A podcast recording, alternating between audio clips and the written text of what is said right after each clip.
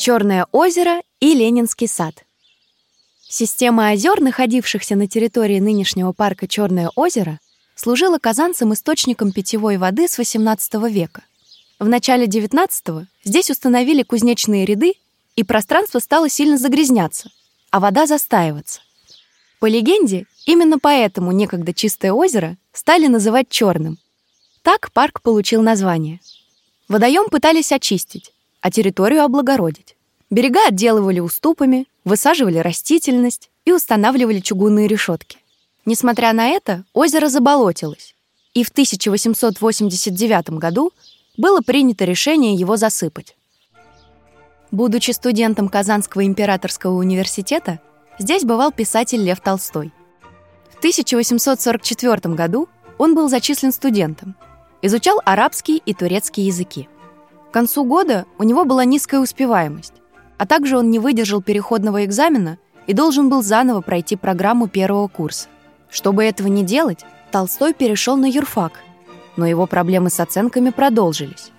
В своих воспоминаниях он писал, что гулял по парку и молился Богу, чтобы успешно сдать предстоящий экзамен.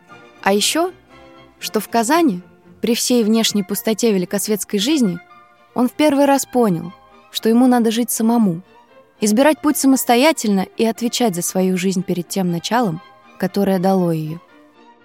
Дом, где жил Толстой, находился на улице Большая Красная, 68. Там можно увидеть мемориальную доску с именем писателя.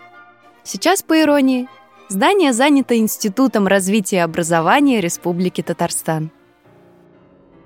На Черном озере бывали многие студенты Казанского университета, в том числе будущий писатель, драматург и публицист Евгений Чириков. Вначале он учился на юридическом, позже перевелся на математический факультет.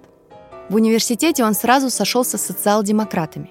И в 1887 году, после студенческой демонстрации, был исключен, как один из главных зачинщиков беспорядка с запретом в течение двух лет проживать в университетских городах. Его сажают в Нижнем Новгороде на два с половиной месяца в одиночную камеру для дальнейшей высылки в Царицын, затем в Астрахань. Помимо Черикова из университета исключили еще 22 студента, среди которых был первокурсник Владимир Ульянов. Через дорогу от Черного озера располагается Ленинский сад. До 1917 года местность называлась Николаевской площадью в честь императора Николая I. Ее открытие состоялось в 1890 году, а в 1894 был установлен фонтан с амурами, старейший в городе. До середины 20 века здесь собирались для городских развлечений. В царские годы здесь проводили народные гуляния, выступали артисты и акробаты. А в советское время тут можно было пострелять в тир, посмотреть фильмы под открытым небом и поиграть в волейбол. Сейчас Ленинский сад – место для спокойного отдыха и неторопливых прогулок. Рядом со сквером татарский театр оперы и балета имени Мусы Джалиля котором в советское время выступала Сара Садыкова, оперная певица и первая женщина-композитор среди татар.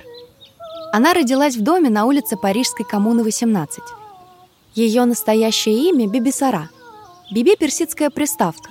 Ее прибавляли к татарско-тюркским именам, чтобы отличить девочку от мальчика.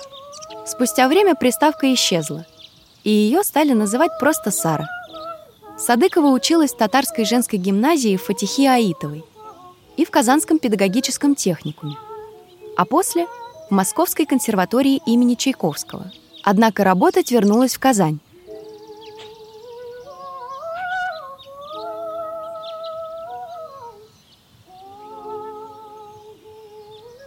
Тут же работал театральный художник и архитектор Петр Спиранский.